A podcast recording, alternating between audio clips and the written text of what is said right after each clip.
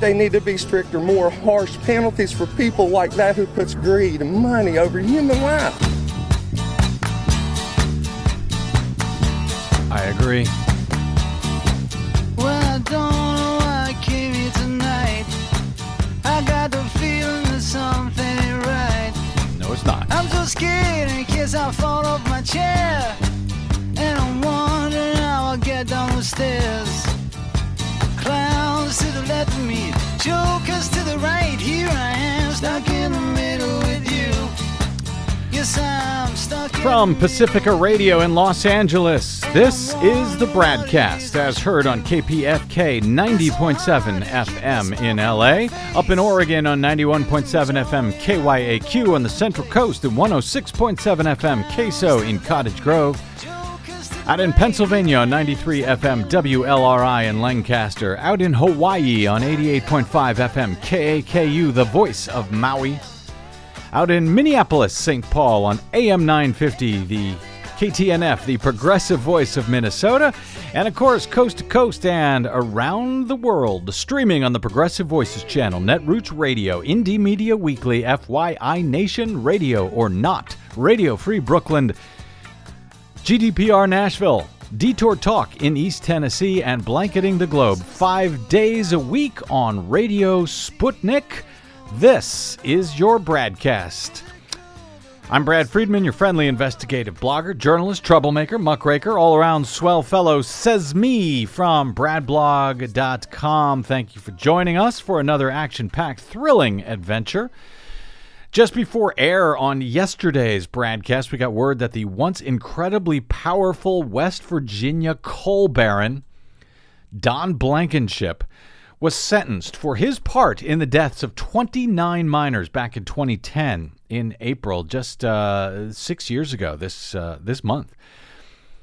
Uh, that uh, 29 miners died in that explosion at the Upper Big Branch coal mine in West Virginia. It devastated the community. It very briefly riveted the nation for just a few days in April before the uh, BP Deepwater Horizon exploded in the Gulf of Mexico. Not a good month for fossil fuels. Uh, that killed 11 people, drew the media's attention, understandably, I suppose, for, for the next several months uh, as they watch that unstoppable oil leak. Uh, but Don Blankenship, who, as CEO of, uh, of Massey Energy, one of the nation's largest coal companies at the time, had scoffed for years at mine safety regulations, and uh, and late last year he was found guilty for conspiracy to willfully violate safety standards at the Upper Big Branch mine. That led directly to that uh, to those 29 deaths. Blankenship received the maximum sentence yesterday, just before we went to air, uh, for what he was found guilty of. Which, unless he is successful on appeal, that sentence will amount to one single year in jail. 29 dead miners, one year in jail for the coal, bo- coal boss whose, uh, whose actions led directly to it. We will go out to coal country momentarily to speak with our old friend Bob Kincaid in West Virginia about the sentencing, about the tragedy, about Blankenship, and chip, and about, frankly, what is really going on right now in coal country amidst this uh, so-called, and I, it's not even so, this pretend war on coal. Is that the right way to describe it, Desi Doyen? A pretend war on coal? Is there a war on coal going on? There is no war on coal going on. I no. wish there was, at least not in this country. It's Uh, called the free one. market. Oh, there's that. Yeah. Uh, well, we'll find out what's actually going on in, in coal country uh, and, and how Bob Kincaid is surviving this deadly war on coal uh, that Republicans enjoy claiming that Obama is uh, th- oh, that Obama is waging. We'll get to that momentarily. Uh, yesterday, we also uh, had played the comments from this congressman, this Republican congressman, Glenn Grothman from Wisconsin. On WTMJ, the Milwaukee NBC affiliate up there, uh, he was asked, Grothman was asked about how Republicans could possibly win the presidential race in November since you know uh, Democrats have won Wisconsin uh, election after election up there in the presidential election in any event, and Grothman cited, of course, the draconian photo ID voting restrictions that were in place in Wisconsin on Tuesday for the first time in a major election up there.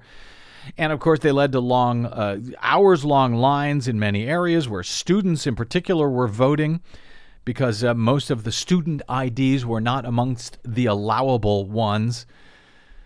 Uh, even though uh, these students were legally registered to vote, 300,000 legally registered voters uh, don't have the type of ID now required in Wisconsin. And that is all because Republicans are pretending there's some sort of voter fraud epidemic that might be deterred by these uh, by photo ID, when in fact it is merely a way to keep legitimate lawful voters, if largely Democratic leaning ones, from being able to cast their vote at all. Uh, Scott Walker, Governor Scott Walker up there, his fellow Republicans, they were unable to show a single case of voter fraud in Wisconsin's recent history uh, that might have been deterred by this type of a law during the long trial that went on, in which the federal judge found that this law, in fact, was in violation of the Voting Rights Act, is a, a violation of the Constitution, and yet an appellate court allowed the uh, the law to go forward anyway. Here was Con- uh, Congressman Grothman when he was asked about this law on WTMJ on Election Day, Tuesday uh, of this week, and he said out loud what Republicans are not supposed to say about these laws. You know that a lot of Republicans since 1984 in the presidential races have not been able to win in Wisconsin. Why would it be any different for Ted Cruz or a Donald Trump? Well, I think Hillary Clinton is about the weakest candidate the Democrats have ever put up, and now we have photo ID, and I think photo ID is going to make a little bit of a difference as well. Oh, do you? Do you think so, Congressman? Setting aside the comment about Hillary Clinton, because I, I, actually just don't care to deal with that right now. I want to look at uh, you know, what he said what he said. Now, I know that many listeners out there might prefer that I talk about, you know, whatever dumb thing that uh, Donald Trump had to say today, or, or frankly, how horrible Hillary Clinton is, or whatever political nonsense story of the day is out there. But you know, for all of this Sturm and Drang, you can find that. You can find that on every other radio show, television show uh, that's what you can find uh, bickering about the politics. And we do that here as well. We'll you know we do that on the BradCast. but all of this sturm and drang over elections and the horse races don't mean a thing if voters cannot vote at the end of the day. And grothman is right uh, you know, keeping uh, 300,000 registered voters from being able to cast their vote this November could actually flip the state from Democratic to Republican. And those 300,000, as I said, those are just the registered voters. Ne- never mind the eligible. There's many uh, more who are not registered who may want to register between now and, and November who also don't have the type of photo ID that is uh, necessary n- now to vote in Wisconsin.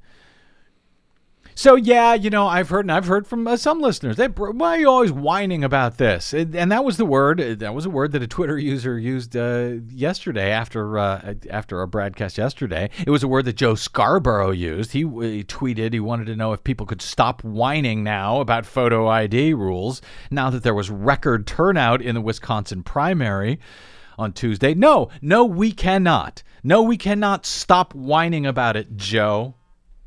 We cannot stop whining when uh, people lose their right to vote. And make no mistake, people did lose their right to vote on Tuesday. Many of them, and it will happen again in November. It doesn't matter how large the turnout was, that is not a, a, an indication of how many people had their rights stolen. Scott Walker said something similar. Oh, the, the photo ID law worked just fine. Well, it didn't work. Well, maybe it did. For Scott Walker, it did work just fine. Here's a story. Lee, Leroy Switlick. He has voted uh, for 46 years in his hometown of Milwaukee, Wisconsin, but Switlick, who is legally blind, was unable to obtain a piece of photo ID that would comply with the state's strict new voter ID law in order to cast a, a regular ballot in Tuesday's primary. Despite, despite Walker's claim that the state's photo ID law, quote, works just fine, some voters were actually prevented from voting on Tuesday and the burdens were disproportionately felt by low income voters, people of color, seniors, people with disability, and yes, students. When Switlick went to the DMV to obtain an, uh, an ID card to try to vote, according to uh, Samantha Lachman at Huffington Post, he brought his birth certificate with him, a utility bill, a property tax statement, and a Medicare card. He's voted in Wisconsin since he was 21 years old. He's now 67, and remember, he's blind. He said he went up there uh, to the counter, and the gentleman behind the counter said, This stuff is no good. You've got to have a picture ID. How do I know you are who you say you are? So, Switlick's documents proved his name and date of birth, his Wisconsin residency, his citizenship, but they didn't prove his identity, according to this guy. He needed a piece of ID with his photo and signature, like a passport, but he had none of the quote unquote acceptable documents to get this photo ID. He said, How do I get an ID card if I don't have an ID card? He ultimately decided uh, uh, to vote, as Switlick did, for Democratic presidential candidate Hillary Clinton with a provisional ballot. And now he's hoping to get an ID to make his ballot count before the Friday afternoon deadline. So if you pa- if you cast a provisional vote in Wisconsin because you didn't have the ID, you still have until Friday till Friday afternoon to try to get an ID and, and to bring it in. That is not easy to do for many people. Carrie Venteris of Madison also had uh, to vote with a provisional ballot on Tuesday. The 41 year old has a disability that makes it difficult for her to get around. She moved from Illinois to Wisconsin in December and hadn't yet had a chance to get a Wisconsin driver's license. When a friend told her that she couldn't actually vote with her Illinois license, remember, she has one in Illinois. And they're not supposed to be checking your, your residency on these matters. So we know it's her but it this is the rules that they made in order to keep people that the Republicans passed in order to keep people from from casting a vote. So when when she heard that she couldn't vote with her Illinois license, she contacted the Wisconsin chapter of Election Protection. Her birth certificate, however, is that she would need in order to get uh, this uh, Wisconsin ID. That birth certificate's in Illinois. So she wasn't able to get an acceptable form of photo ID before the primary. So now she's taking a bus back to Illinois she went back on Wednesday afternoon back to Illinois to get her birth certificate, which is a three hour round trip, and she estimated the cost of getting the provisional ballot that she can, uh, uh for, the, so that she can uh, get her, her provisional ballot to count before Friday's deadline. That will add up to roughly $100 in addition to all of those hours. I could go on and on with these stories. So when I hear people telling me, uh, you know, Joe Scarborough, hey, can we stop whining? There was uh, plenty of turnout. Plenty of people turned out. That's not how rights work. And the fact that the guy who is on uh, MSNBC for some four hours a day, this Republican congressman, remember, this is the, the quote unquote liberal network, MSNBC, right? It's, it's just like a Fox News, except it's for liberals. Except I'm pretty sure there is not a Democrat who is on the air on Fox News for four goddamn hours every morning with his own show to spout all manner of nonsense the way uh, Joe Scarborough is here. So you want to know what's really going on with that law? As if, uh, you know, I've been telling you for years. Uh, voting rights advocates have been telling you for years. Congressman, Republican Congressman uh, Grothman just hinted at it when he said, "Yeah, well, now we're going to win." Now we're going to win because uh, this is going to keep enough Democrats away from uh, uh, from the polls in November. So here's what's really going on: Todd Albaugh, who used to uh, work in the Wisconsin State uh, Senate, he was a Republican chief of staff there, uh, and he he quit the Republican Party. He was there in 2011 when Republicans passed this bill initially that has been tied up in the courts ever since and then was finally used on Tuesday. Todd Albaugh. uh, I think this was on election day. Yeah, on primary day. He he went to uh, he took to his Facebook and uh, Albaugh uh, told what well, what these laws are really about. I'm going to just read you what he said, what he posted in full on Facebook uh, on primary day. Again, uh, the uh, a Republican chief of staff at the Wisconsin State Senate. He said, "You want to know why I left the Republican Party as it exists today? Here it is. This was the last straw. I was in the closed Senate Republican caucus." When the final round of multiple voter ID bills were being discussed, a handful of the GOP senators were giddy about the ramifications and literally singled out the prospects of suppressing minority and college voters. They were giddy about it. Think about that for a minute, Albaugh writes. Elected officials planning and happy to help deny a fellow American's constitutional right to vote in order to increase their own chances to hang on to power. A vigorous debate on the ideas was not good enough. Inspiring the electorate and relying on their agenda being better to get people to vote for them, that was not good enough. No, they had to take the coward's way out and come up with a plan to suppress the vote under the guise of, quote, voter fraud. The truth, he writes, there was almost none. Oh, wait. GOP Speaker Vos's estranged wife voted twice in both, uh, and uh, GOP Speaker Vos is a Republican. She voted twice in both Idaho and Wisconsin, and a GOP staffer was caught voting twice. And I should add that uh, the photo ID law wouldn't have prevented either of those cases of actual voter fraud carried out by Republicans from from having occurred. Albaugh continues, but it was good rhetoric. Yesterday, one of my employees, born in California, went to get his Wisconsin ID. He was told he couldn't use his California ID to get a Wisconsin ID without his birth certificate, which is back in California. Sound familiar? The result? He's not able to vote today. Here's a young man in his early 20s who is taking part and interested in voting for the first time in his life. He was excited to go to the polls.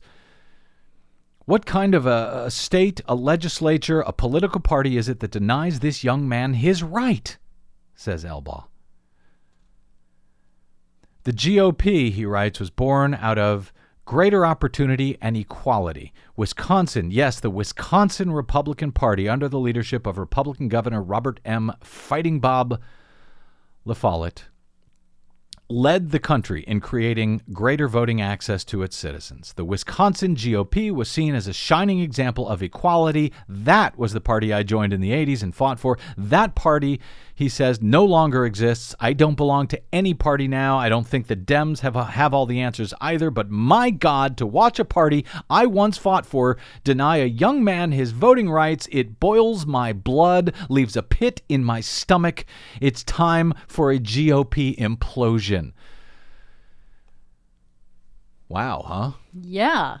That was Todd Albaugh, the uh, Wisconsin State uh, Senate uh, uh Chief of Staff uh, for uh, for the Republic, former former Chief of Staff, explaining why he left the Republican Party. And so, yeah, I'm sorry. No, I'm not. I, I'm sorry for uh, you know whining to you all about this, whining about. And I've got story. I've got one story after another after another story. I I, I want to get to to Bob Kincaid here shortly, so I'm not gonna. I, I won't go into it. Uh, into more of these stories of these, you know, these people, these these students uh, who were voting for the first time and who said this is ridiculous what we have to go through. We had to wait an hour in line to get a photo ID, then another 2 hours to be able to cast our vote. And these are people by the way who are voting for the first time who are looking at this and saying this is this is democracy. This I'm trying to do my part, but man, this is ridiculous. So a lot of these people, they're not going to go through it again, and I would not blame them. So, yeah, this stuff matters. We will continue to cover it here on the BradCast, whether you like it or not, because this stuff matters and because voting matters. And democracy matters. And yeah, we have a lot of really crappy candidates on not just the Republican side, but on the Democratic side. Yeah, but that's not the point. The point is if we can't participate in our system, we can't fix it. And if we don't participate in our system, if we stop partic- participating in our system, then we will never fix it. Then we have no choice. Then you can have politicians, both Republicans and Democratic, who can run roughshod over we the people as they do, as they have now for years, for decades in West Virginia where arguably uh, there's not a dime's worth of difference sometimes, particularly when it comes to the coal industry, between the Republicans and the Democrats up there in West Virginia. And of course, it is we, the people, who pay the price for that. The literal price, the worst price, the ultimate price, the price of death in many cases. And that's what we're going to talk about next in West Virginia with our friend Bob Kincaid. I'm Brad Friedman. This is your BradCast. Don't miss our next conversation. It's important. Stay tuned.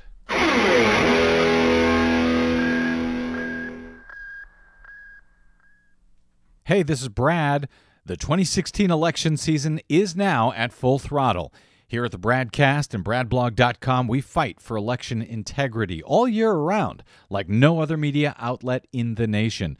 But we need your support to keep doing so, now more than ever. Please stop by BradBlog.com slash donate to make a monthly pledge of any amount you like to help keep us going, or even just a one-time only contribution. While everyone else covers the horse race, we also keep our eyes on the track conditions those horses are running on. Because voting systems, access to the polls, and citizen oversight of election results can make all the difference. Please help us continue to fight independently for your democracy by taking about 60 seconds right now to stop by bradblog.com slash donate today. And thanks. West Virginia coal, gonna take you on a ride. Gonna take you to the city, to the shore and countryside. Gonna let you work your magic and your power and your pride. West Virginia coal, you're on your way. Yeah. When we go down deep through the dark today, we come up with a light for America. Yeah. America. That's an actual ringtone that you can download from the West Virginia Coal Association. Welcome back to the BradCast. Brad Friedman from BradBlog.com. I think the uh, most accurate part there is when they say coal, West Virginia coal is going to take you on a ride. Coal is West Virginia. Yep, it sure is. Welcome back to the BradCast. Brad Friedman from BradBlog.com. Six years and one day after Massey Energy Company's Upper Big Branch mine exploded in West Virginia, killing 29 men, Don Blankenship stood in federal court and tried to express his sorrow to the miners' families. That, according to the Charleston uh, Gazette Mail in West Virginia. He said the lost coal miners were great coal miners. Blankenship, the former Massey CEO, is a towering figure in coal country, or at least he used to be. For the families of victims, according to the paper, uh, many of whom sat through Blankenship's entire two month trial, it was not nearly enough. Not nearly. U.S. District Court Irene Berger gave Blankenship the maximum allowable sentence for his actions leading up to the explosion on Wednesday of this week.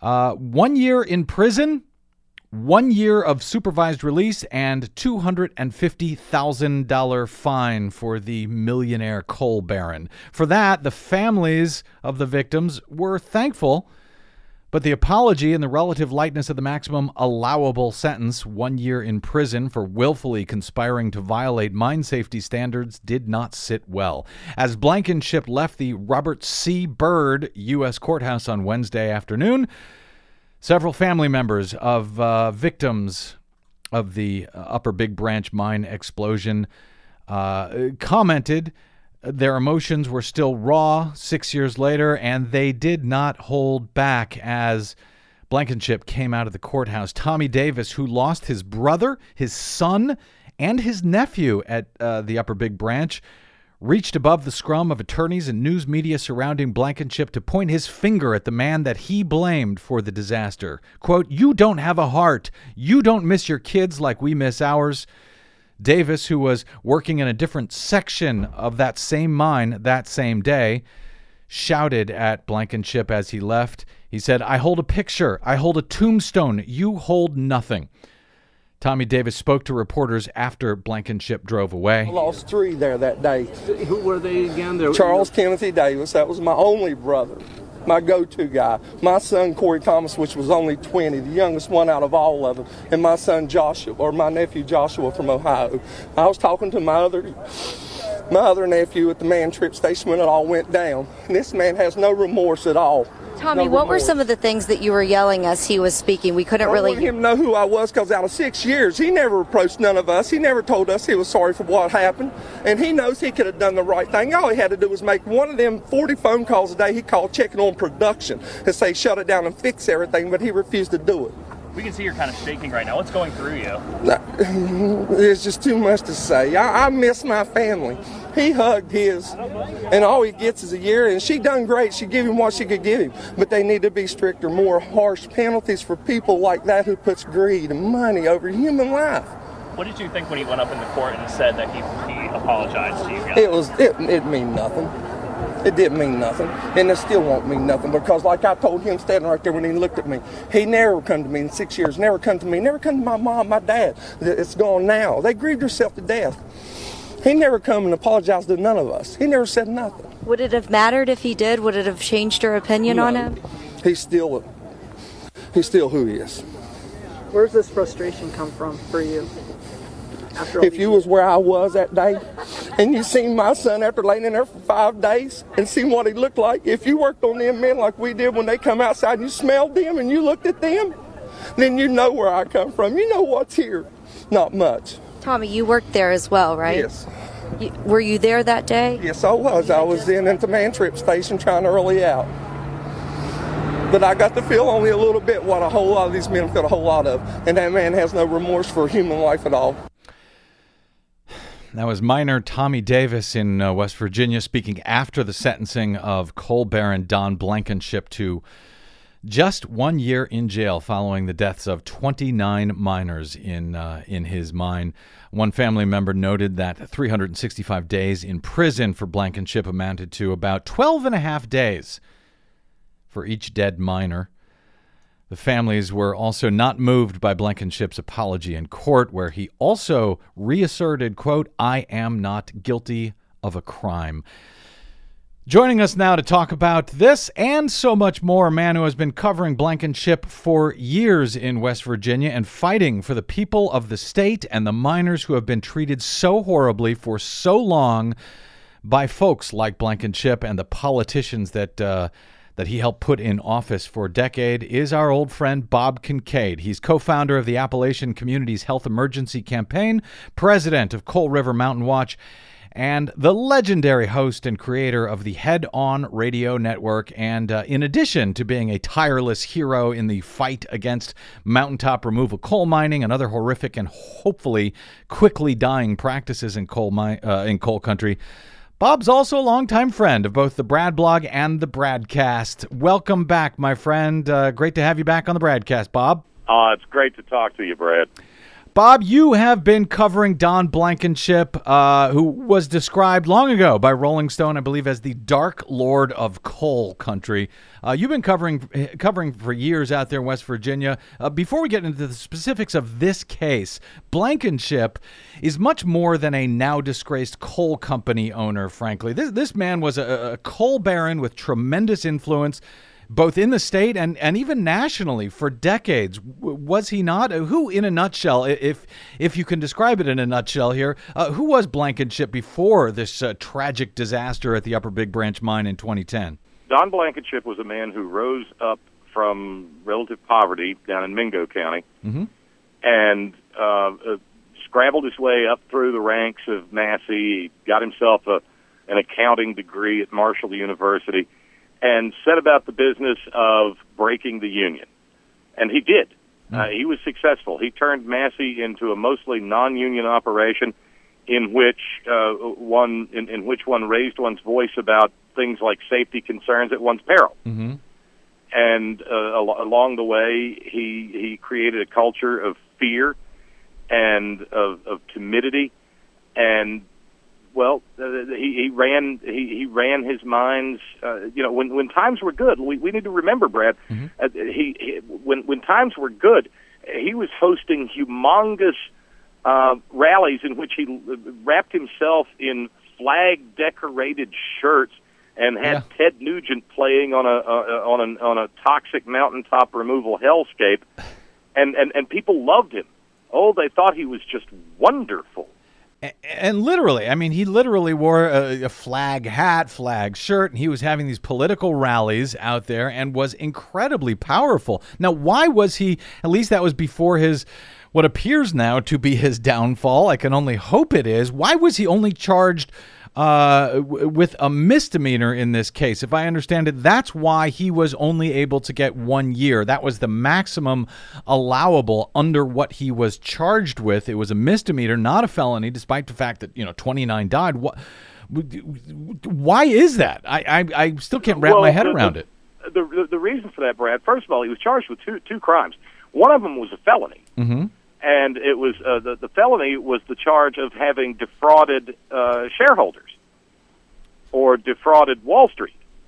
Now that, in the eyes of the Congress of the United States, is a felony. Right. Don't defraud the shareholders, or we will put you under the prison. Right. On the other hand, if you dummy up safety regulations that are designed to uh, save, preserve the lives of people working an incredibly dangerous job, Uh, if you dummy if you dummy up on those, and if you conspire to evade them, and, and 29 people get turned into human charcoal, that's a misdemeanor.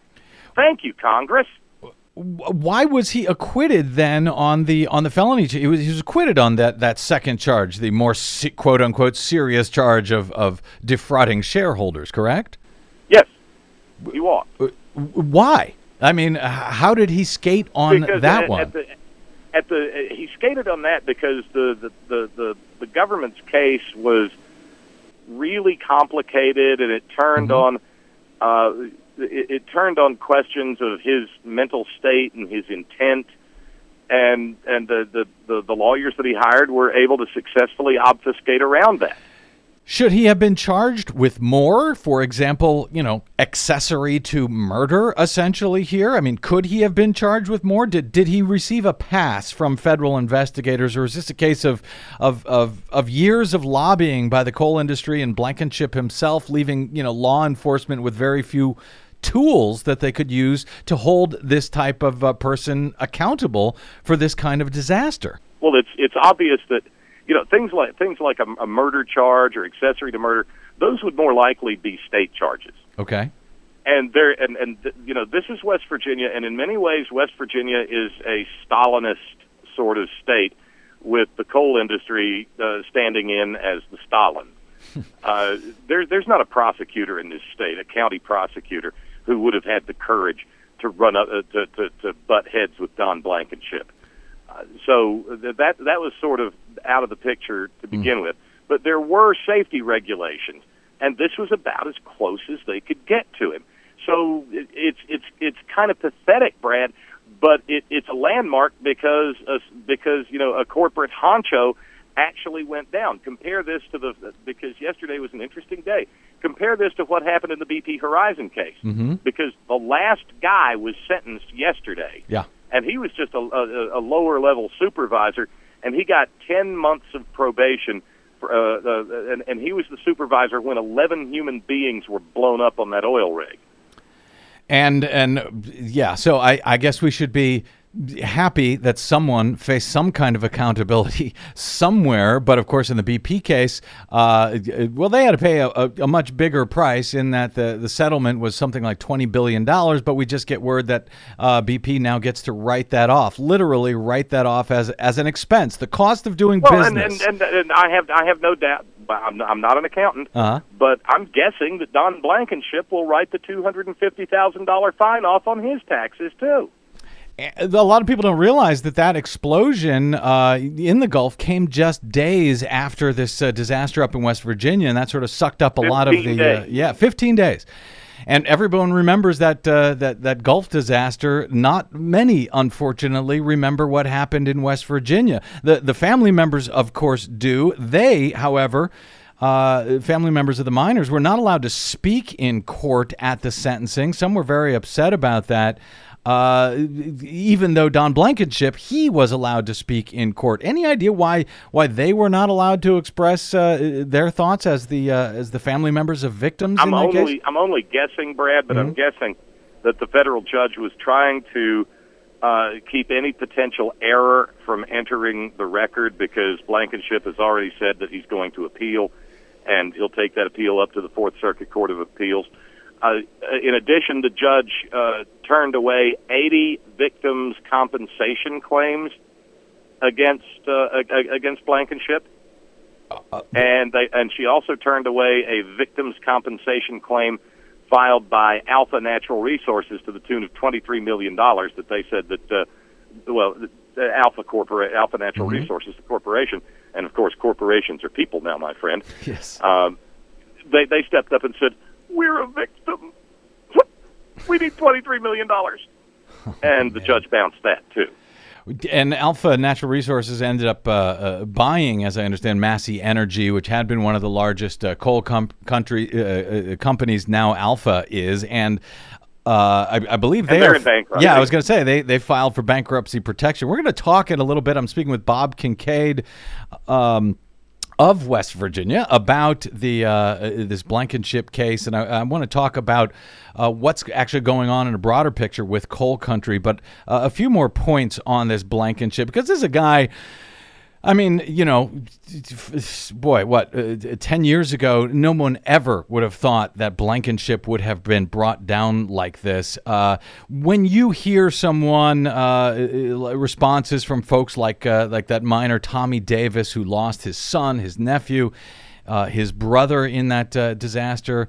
Uh, what do you think when you hear that? I mean, uh, from out here, it's absolutely heartbreaking. You've known these people, worked with these people uh, uh, for years. Were were you moved or surprised by the Oh, it- response it, to it, the it, family break- it members? breaks my it breaks my heart because it's it's another chapter in the 125 plus year long uh, the Mm-hmm. exploitation and and, and and and devastation of of the people of this state and this region, Brad.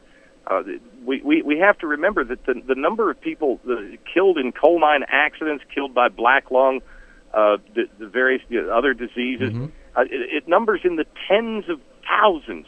Uh, other regions of this country have probably suffered their own uh, abuse at the hands of corporate America, but they're they're, they're going to have to get up awful early in the morning to uh, to match the wholesale suffering of Appalachia over the course of the last century. Of course, it's heartbreaking. It's heartrending, and and and and Tommy Davis was right. The judge did all that she could. But the fact of the matter is, if we had a responsible Congress, and I realize that using responsible and Congress in the same sentence is an exercise in futility at this point, but if we had a responsible Congress, we would be looking at regulations uh, uh, like the ones that uh, uh, the, the, and the safety regs and the and the criminal penalties for evading them that Don Blankenship was convicted of, and we would, uh, you know, maybe make those felonies and not misdemeanors. but to the best of my knowledge, in six years, that has not happened. Well, to that end, and and I want to be very careful here because I don't want to. I, I don't want to blame. I don't want to be even come across as somehow blaming the victims at all. But when I see, uh, you know, people responding out there, when I see people in West Virginia, you know, Tommy Davis, he was a miner as well. Um, are aren't folks like that everyday citizens and workers who are just trying to hold a job and, and, and feed their families in, in rural West Virginia area, working as, as miners uh, in places like you know not just West Virginia but Kentucky, Pennsylvania, Ohio. Um, to some extent, those folks are also the ones who who kept these politicians in power on both the Republican and the Democratic side uh, in places like West Virginia, who who made it easy for guys sure like Blankenship to get away with this. So, uh, do the people? Uh, you know, of coal country, bear some responsibility here in in what has happened o- over these uh, decades you're talking about. I guess to a certain extent, we're always good. Any anyone anywhere is an author of their own doom. Uh, in in that regard, Brad, I, it, it's it's it's painful. I mean, I've got I can look back in my family history and just see one line entries: died in the mines. Okay, Mm-hmm. um, the, my my my grandfather died in part because of black lung disease. Yeah. Um, my my my father labored in the mines Mm-hmm. uh, and and told me as a child, uh, I don't ever want you to do what I had to do. But, uh, but But you know, But- Bob, but- people like you have taken a lot of grief for speaking out, for pushing back, for for trying to do something about it. We've watched these, you know, wars out there for years uh, over your fight against mountaintop removal, uh, and a lot of times it is the very people who are most at risk out there who who come after people like you, Bob. Oh, sure. I, I was I was going to mention that. You know, we've held we've held rallies and protests against mountaintop removal, Mhm. and I'm sure that some of the people who were aggrieved at Don Blankenship were the same people who were in the in, who were given paid days off to come and scream at the tree huggers. There, there's there's no doubt about that. I mean, like I said, I, I live in I, I live in a very strange place. I mean, uh, climate change is is is uh, a, a vile liberal Obama conspiracy to take away our coal jobs here. I mean, that that's just how it is. And yeah, what you said about the the way they vote in 2014, they ran. They did not walk. They ran to the polls uh, to to to elect a, a slate of Republicans on the on the principle that the Republicans said they were going to make the coal come back. Well, I, I don't I don't know what. Maybe they were going to put cattle prods to the little Keebler coal elves and make them make more coal underground. You know, it's a finite resource, and we don't get that here. Uh, it seems that uh, that they don't. Even after tragedies like this, you would think they would throw all of these bums out and demand much more. I got to take a quick break here. I'm going to come back with uh, Bob Kincaid, co-founder of the Appalachian Communities Health Emergency Campaign, president of Coal River Mountain Watch, and host of the Bob Kincaid Show on the Head On Radio Network. I'm Brad Friedman. This is your BradCast. Stay tuned.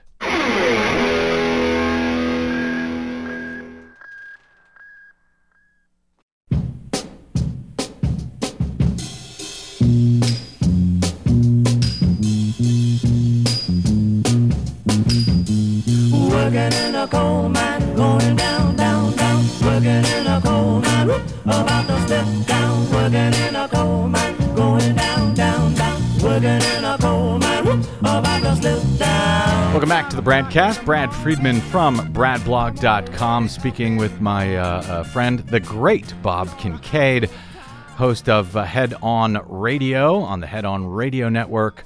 Uh, and uh, great activists for years, for decades, frankly, out there in West Virginia fighting against uh, the coal barons. Uh, and and the death traps, frankly, that they they send folks into. Uh, Bob, uh, during the break, and I want to get to some of these bigger coal country issues, uh, but during the break, we were talking about uh, you know Blankenship and the fact that though he has been brought down, though he has been now hopefully sent away for uh, to jail for at least a year in the in the wake of the deaths of 29 miners at his mine back in back in 2010, that the the safety regulations are still lacking, and uh, the, enforcement of those regulations is still lacking. And and you said this same problem is going to happen again. It seems like we never learn. Well, of- of course it's going to happen again because Don Blankenship was not the only coal boss who hates safety regulations. Remember, uh, here here in West Virginia and generally in the Republican Party, those are not safety regulations that Don Blankenship conspired to evade.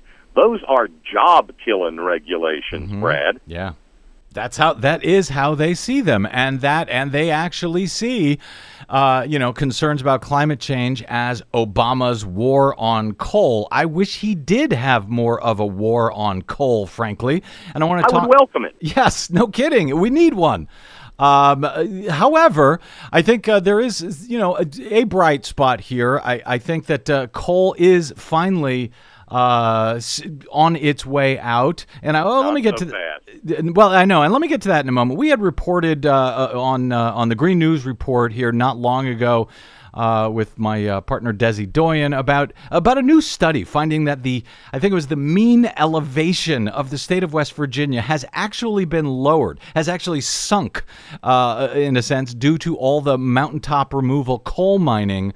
Uh, where they blow the tops off of so many mountains, uh, that the state is actually has a lower elevation than they used to, in a sense. Well, that's that's why I describe where I live as almost level West Virginia.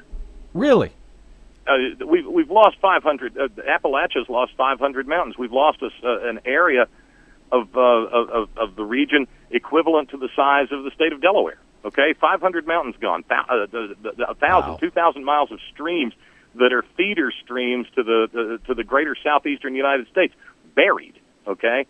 Uh, you've got you've got people poisoned by mountaintop removal, uh, the, by the blasting. I mean, one one one ordinary mountaintop removal blast, Brad, is can be the equivalent of a of a of a cruise missile strike of twenty five cruise missiles and this goes on every day.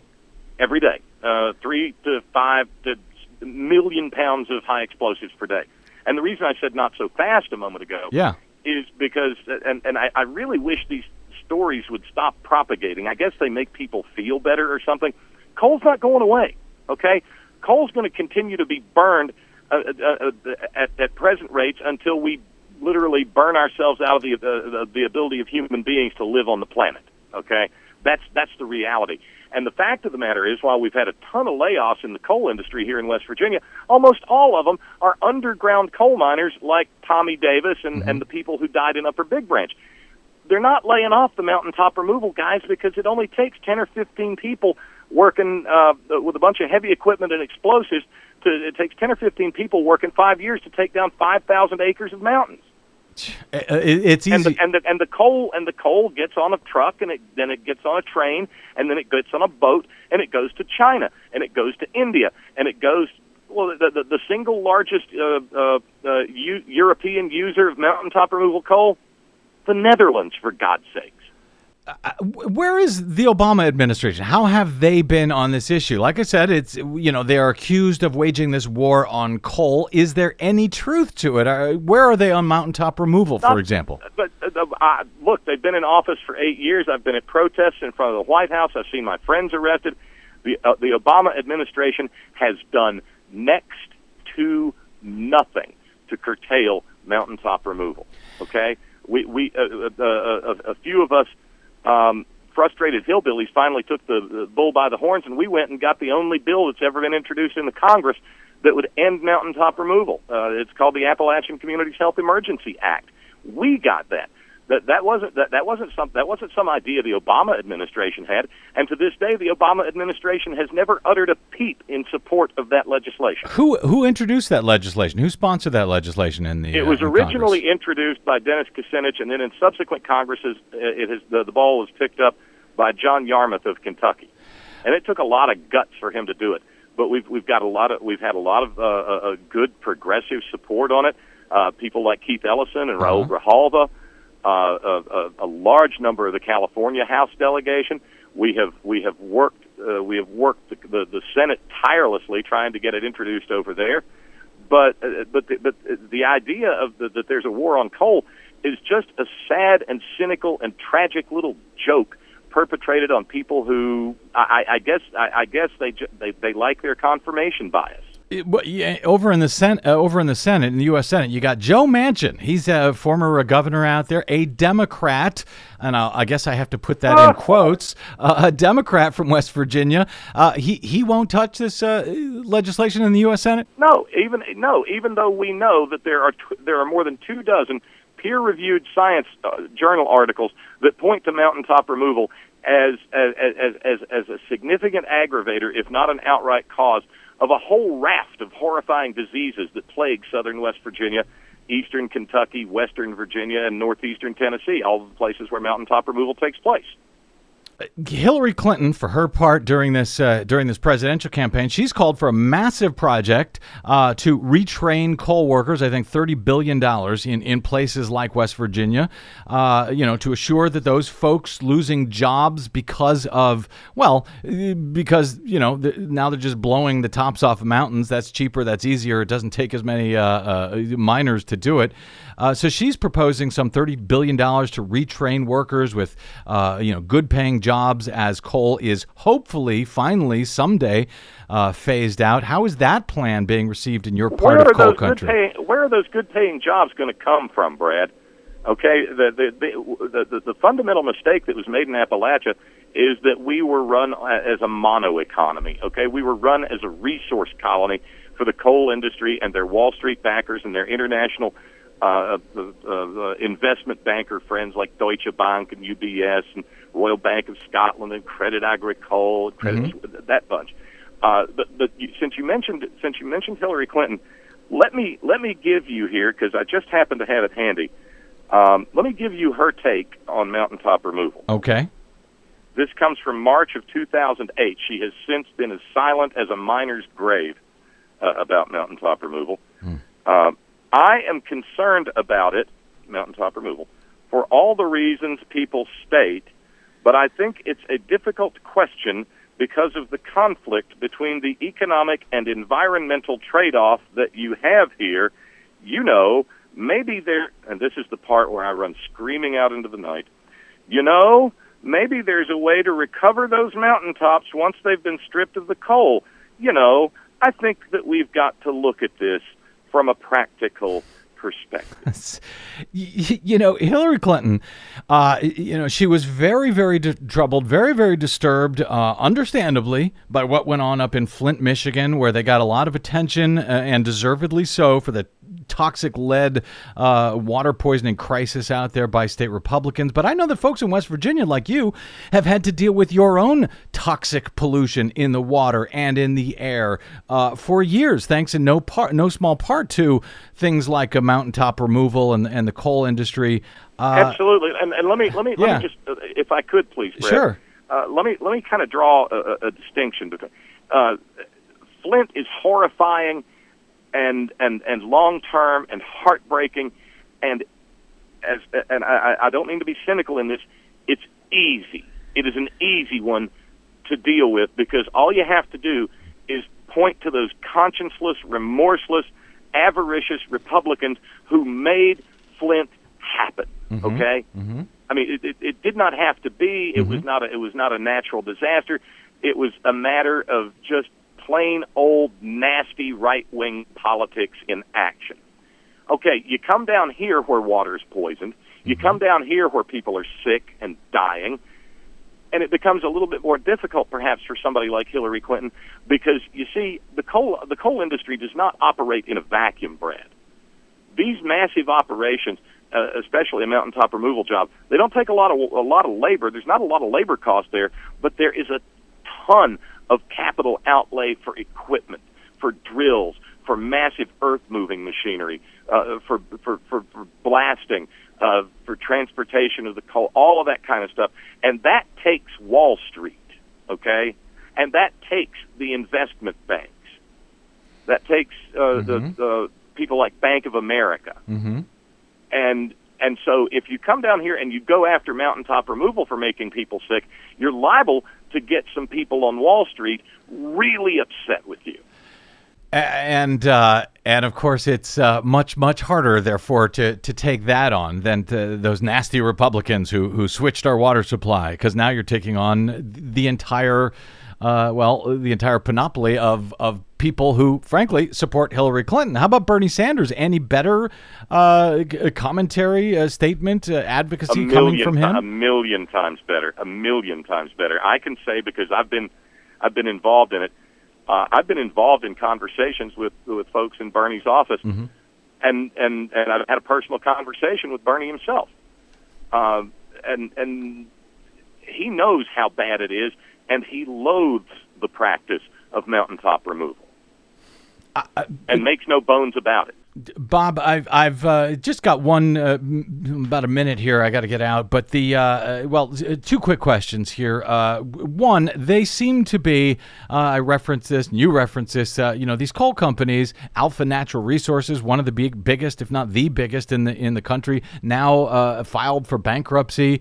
You know, coal plants are being shut down. Coal-fired power plants are being shut down all around the country. You say coal is not going anywhere, but there is evidence uh, to suggest, at least, that coal is at least in very serious trouble. Uh, as they're, you know, doing things like declaring bankruptcy, uh, are they really heading out of business, or is that just a way to, you know, to, to Oh, skirt no. pensions No, and no, no. so the bankruptcy, no, the bankruptcy laws are being used to allow these to allow these coal companies to streamline their operations. Uh, granted, the price of coal fell Mm-hmm. uh, for a variety of reasons. They, uh, one of which is just simple supply and demand. They overproduced, Mm-hmm.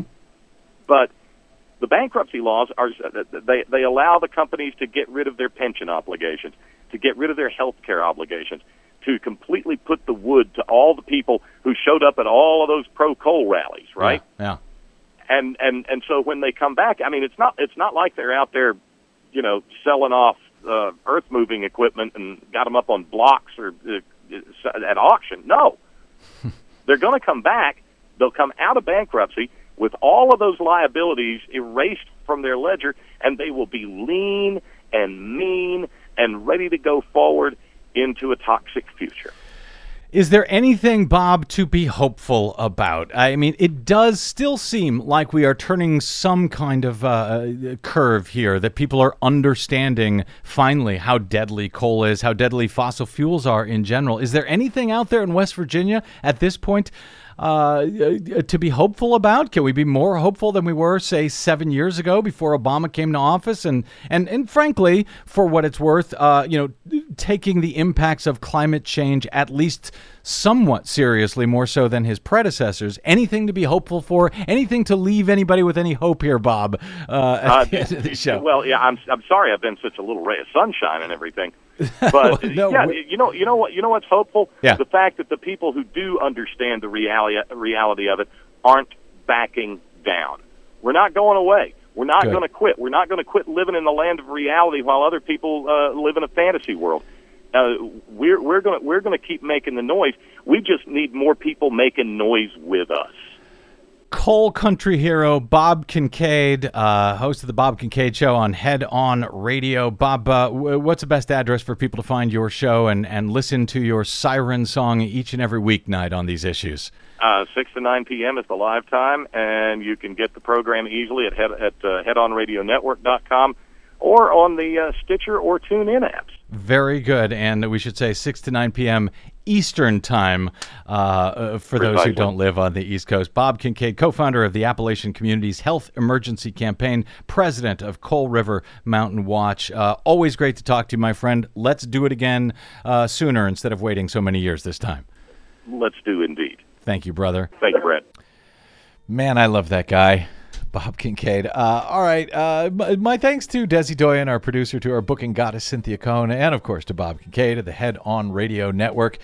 If you missed any portion of today's broadcast, you can download it and every other one we, we have ever done for free at bradblog.com, or you can subscribe and get them sent to your computer or your iPhone or whatever for free uh, over at TuneIn, where we hope you will leave us a good review. If you have any uh, comments, good, bad, or otherwise, if you'd like to yell at me about anything you want, please feel free. My email address is bradcast at bradblog.com, and on the Twitters and the Facebooks, I am simply the Bradblog. All right. Is that it? Did I hit everything, Des? I think so. Thank you very much. All right. Until we meet again, I'm Brad Friedman. Good luck, world. Everybody.